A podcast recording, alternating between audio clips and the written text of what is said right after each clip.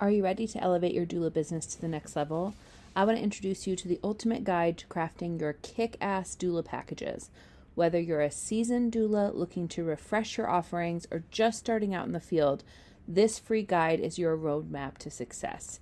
In this guide, you'll find strategies to tailor, tailor your services for your clients, ways to make the prices sustainable for you and something that you feel really great about, and different creative ways to make your doula packages unique to you and not just the same as everybody else's in the industry. This is a free guide and you can download it right now. Head over to harroddoulaservices.com slash doula packages to get your copy today.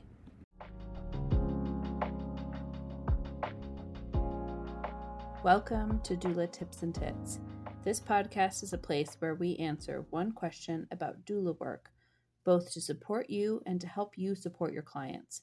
I'm Kaely Harrod. I've been supporting families in this perinatal space since my oldest was born 12, nearly 13 years ago. I am a birth and postpartum doula, childbirth educator, La Leche League leader, and a doula coach. I love guiding and supporting doulas as they work out their doula business. It is a tremendous joy to be trusted in this way. Thank you for joining us on this journey.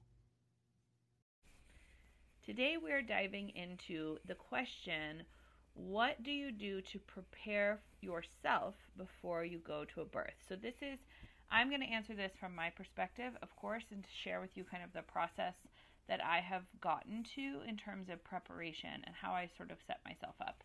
Knowing that there is no perfect way to do this because, you know, babies have their own timeline, etc., and don't always warn us when they're going to do things.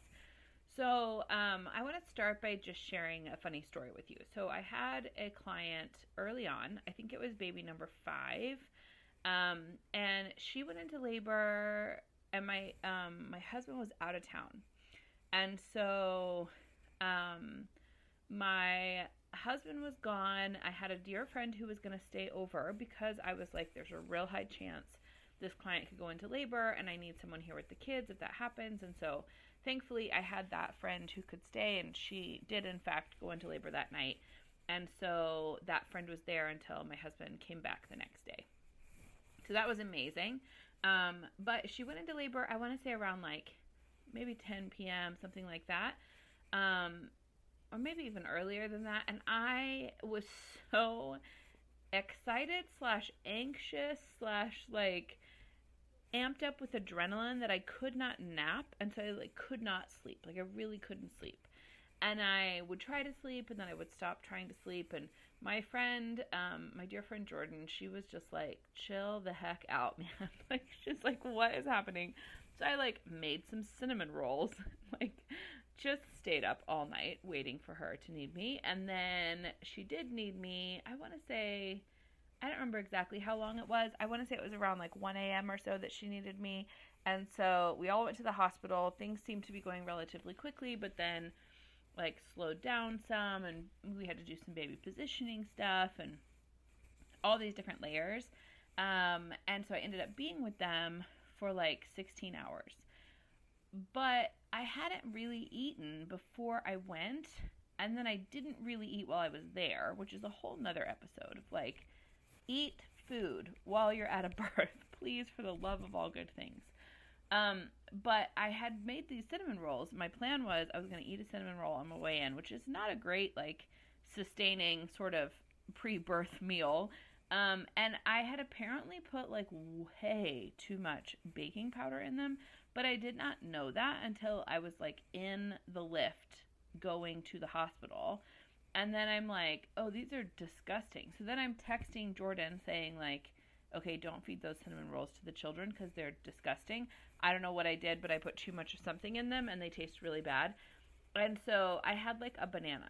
Like that was my food that I had. And I was with them for 16 hours. So I was there for quite a while. By the time I was done, I was so hungry and so tired. I was just like, I need a better system. Like, this is not going to work like this, right? So, um, one of the things over the years that I have really worked hard at is one, normalizing the fact that birth can take a while. Because early on, it was really easy for me to be like, oh my gosh, someone's in labor. I have to be ready to leave like any second.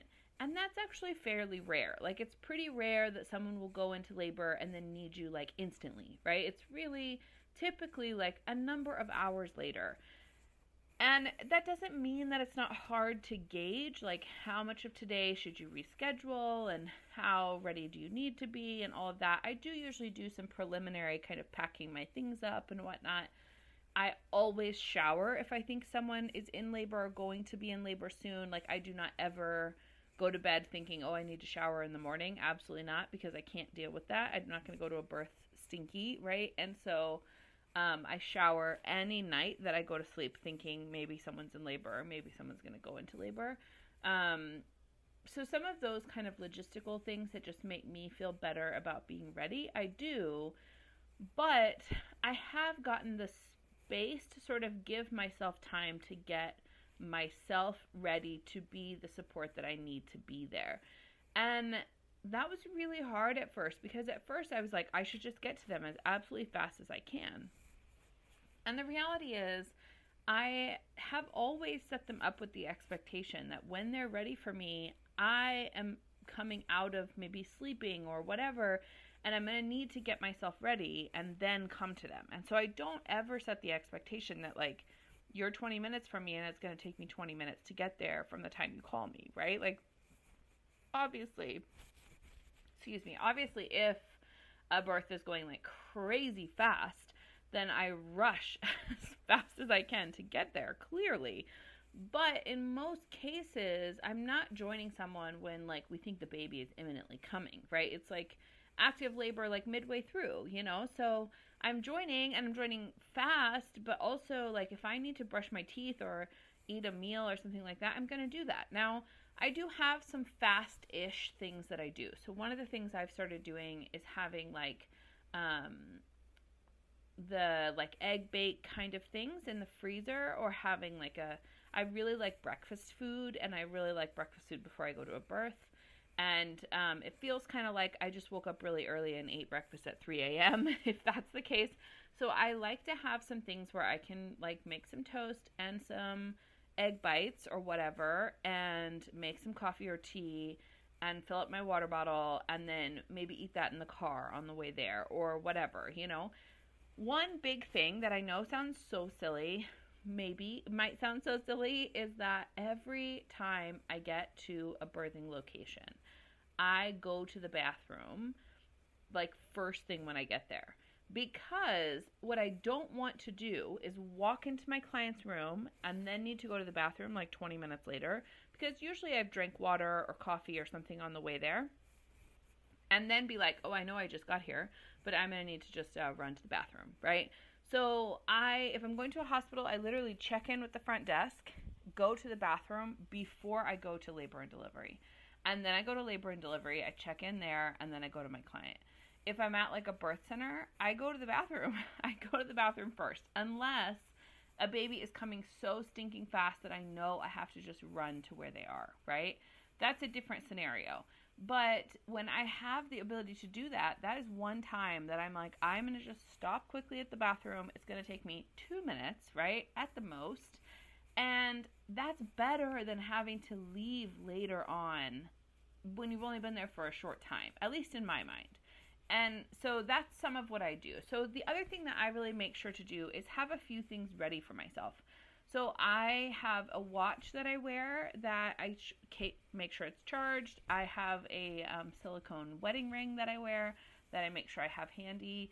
I have um, headphones that I take, and I have supplements.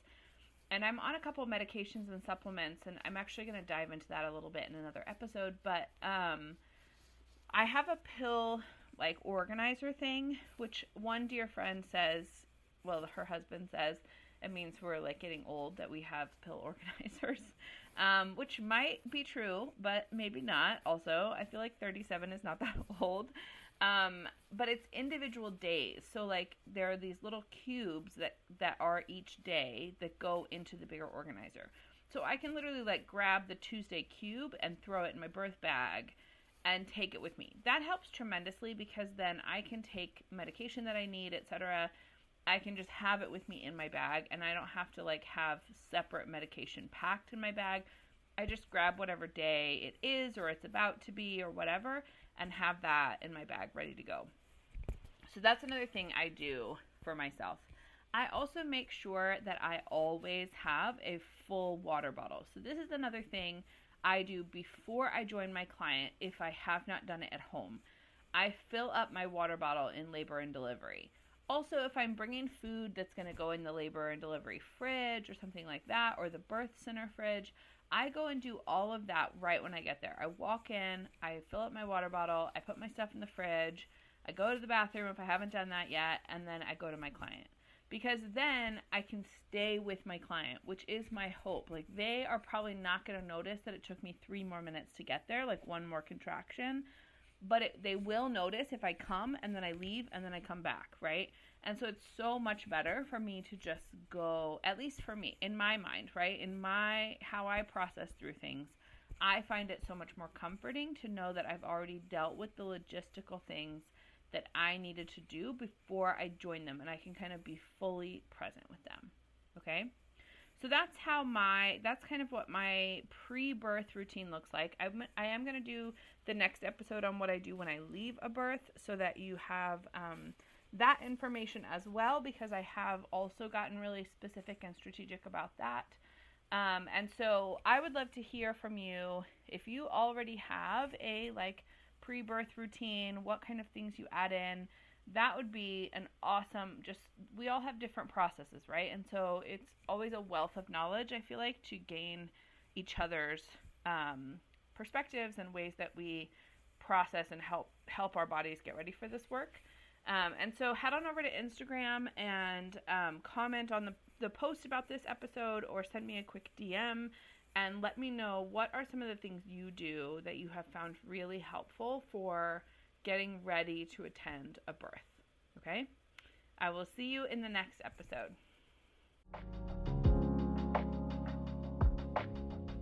Thanks for joining us for this episode of the Doula Tips and Tits podcast. If you learned something today or had an aha moment, we'd love for you to share that on Instagram and tag us at Harrod Doula so we can celebrate alongside you. If you found this podcast helpful, we would so appreciate you taking a second to leave a rating and a review on your favorite podcast app. That helps other doulas find us as we do this work together.